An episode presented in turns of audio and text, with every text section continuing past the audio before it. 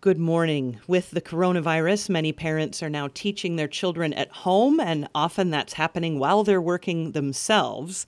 Today, for our Daily Living segment with Lutheran Social Service of Minnesota, we'll talk about how they work with parents through local schools to help children be successful.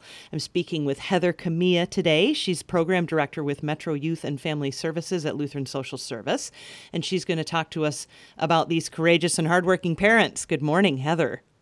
Good morning. Thank you so much for having me on the show. I'm glad to have you. So tell us a little bit about what you do for Lutheran Social Service.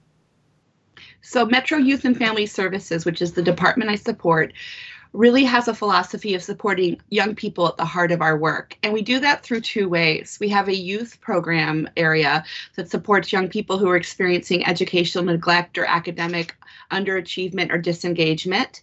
We also provide support to young people through comprehensive sexual education, such as teen pregnancy prevention, navigating peer pressure, learning how to say no to things that don't feel right for them, helping with just general health questions.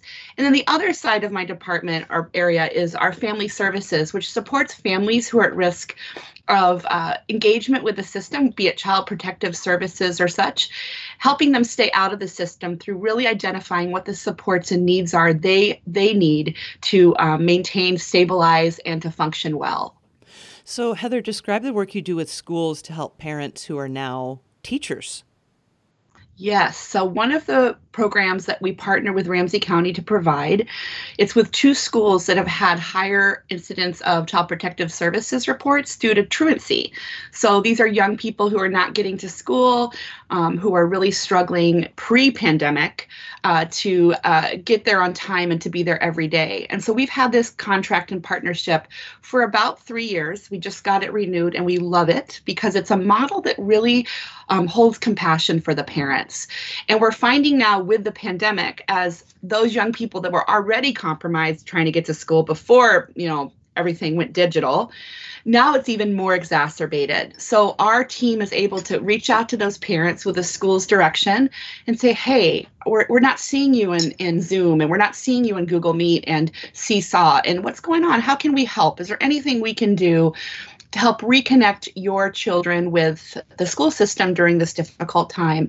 And what we're finding is that the truancy is just the cry for help. It's just the tip of the iceberg. There's so much going on for these parents that are doing the very best they can under extraordinarily difficult circumstances to make everything work. And so what we try to do is help prioritize their needs. They lead that. It's client-centered practice. And we just kind of help them say, okay, where do we want to start first? And how can we be of service to you? So that ultimately we're a service to that young person who needs to get re-engaged with the school system. Sure. What are some of the challenges that these families face? Oh gosh, I think one of the things this pandemic has done in many ways is equalize the collective experience of parenting. There are many additional challenges that our communities face, but one thing I think we're all feeling as parents is just this simultaneous functioning. There is no respite.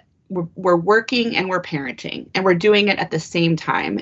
And often we've made the difficult choice of not seeing our support circles because of vulnerabilities, whether that be grandparents who are aging or the travel time that would put a family at more vulnerability. So parents are really doing it alone. And if they are single heads of household, that's even more challenging. So if you have even more than one child and you're trying to do it all on your own with no support circle, this is really hard. And we'll get to sort of what some of the strategies are we're suggesting, but I think that not having respite, not having that break, being able to go out for some time with your friends or just take a self-care break where someone's not knocking on your door. That's a big one. Another thing we're seeing, and this is a really important added dimension, is racism in COVID-19.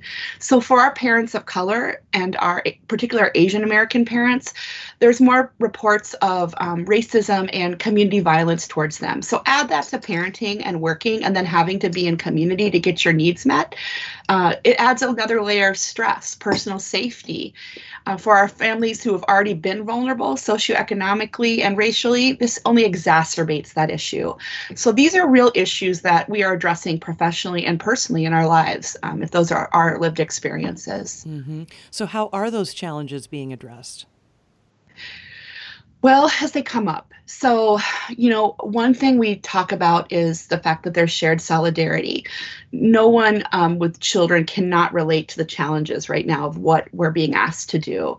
And so reaching out and finding connection and commonality in our concerns, encouraging people to find safe spaces to report and share what's going on in their lives, continuing to offer validation for these experiences, connecting people to basic needs and resources. We have a phenomenal group of social workers in our Families and Safe Hands program that really works with the families I mentioned who are at risk of child protective services or at risk of just not getting their needs met because of the systemic injustices they experience.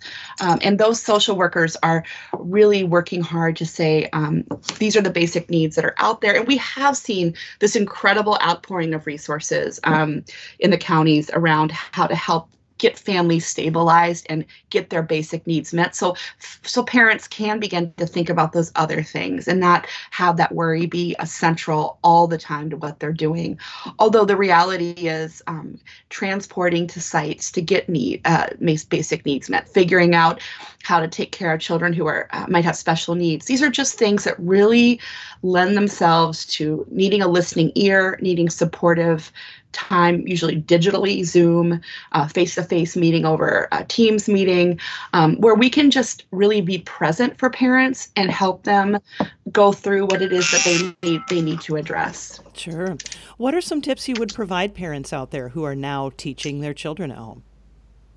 I would say be patient with yourself. You need to hold grace for the difficulty of this time. There's no perfect way to do this. There is only now, and we have every moment we have a chance to make up how we may have done it better in the next moment. Do what you can and communicate your limitations, be it to teachers, to social workers, to family. We need to be very, very aware that we can't perhaps do everything we were doing before because there's also this collective trauma. There's this grief happening that life is not as we remember it or know it anymore. We have children who are going through that process of what will life look like? Why can't I go to the playground? Why can't I bike down the street or around the lake when it's busy? Why can't I be outside necessarily? So really do what you can and then be creative. One thing that we have found in this time when we slow down and we recognize there's so little out of our control at this time or in our control at this time is that we have these small windows to really perhaps connect with our children in ways our lives did not allow us before. We're all shut in the house together, whether we like it or not. How can we make the most of it and make the most of it in really positive ways? Because it's really easy to get overwhelmed and resentful and feel like, you know, your cup is overflowing with all you have to do and the stress of trying to simultaneously parent and work. And then self-care in small increments. So it may be 5 minutes. I have told my little ones, Mom needs a break. Mom is going to go in her room and she's going to set a timer. And in 15 minutes, I will be out again. I also think looking at the holding gratitude. Gratitude is a very, many studies have shown a really powerful motivator for shifting our mindsets, kind of encouraging a growth mindset during difficult times, but holding gratitude for what is going well. You and your colleagues started a group for LSS employees that are parenting right now during COVID-19. Why did you start it and what have you learned? It was almost immediate when we went into shelter in place. I knew that I needed it, and I imagined that others would need it. So I reached out to a colleague of mine who we have done several projects together, and we're always looking for ways to collaborate. Her name's Lillian Connor, and I said, Lillian, we got to do this. And she said, absolutely. I'm in the same boat. And so we have a 30-minute online Teams meeting with over 50 parents who are signed up at this point. I think we had 30 parents sign up in one day within 5 minutes. So that really the need is there. And we just cover a bunch of topics based on what parents are saying they need. And it's really just a place to acknowledge that as LSS employees, this is hard. And we can find ways through it together. And part of the way we do that is managing the stress of it and having spaces to share that. We also bring in speakers to talk about many of the things I've already suggested as ways to address these challenges. So every week there's a different topic, and then hopefully some time for folks to share their experiences. Great. Well, Heather Kamiya, thank you so much for speaking with us today about parenting during COVID-19. Heather Kamiya is the program director with Metro Youth and Family Services at Lutheran Social Service. Thanks so much, Heather. Thank you.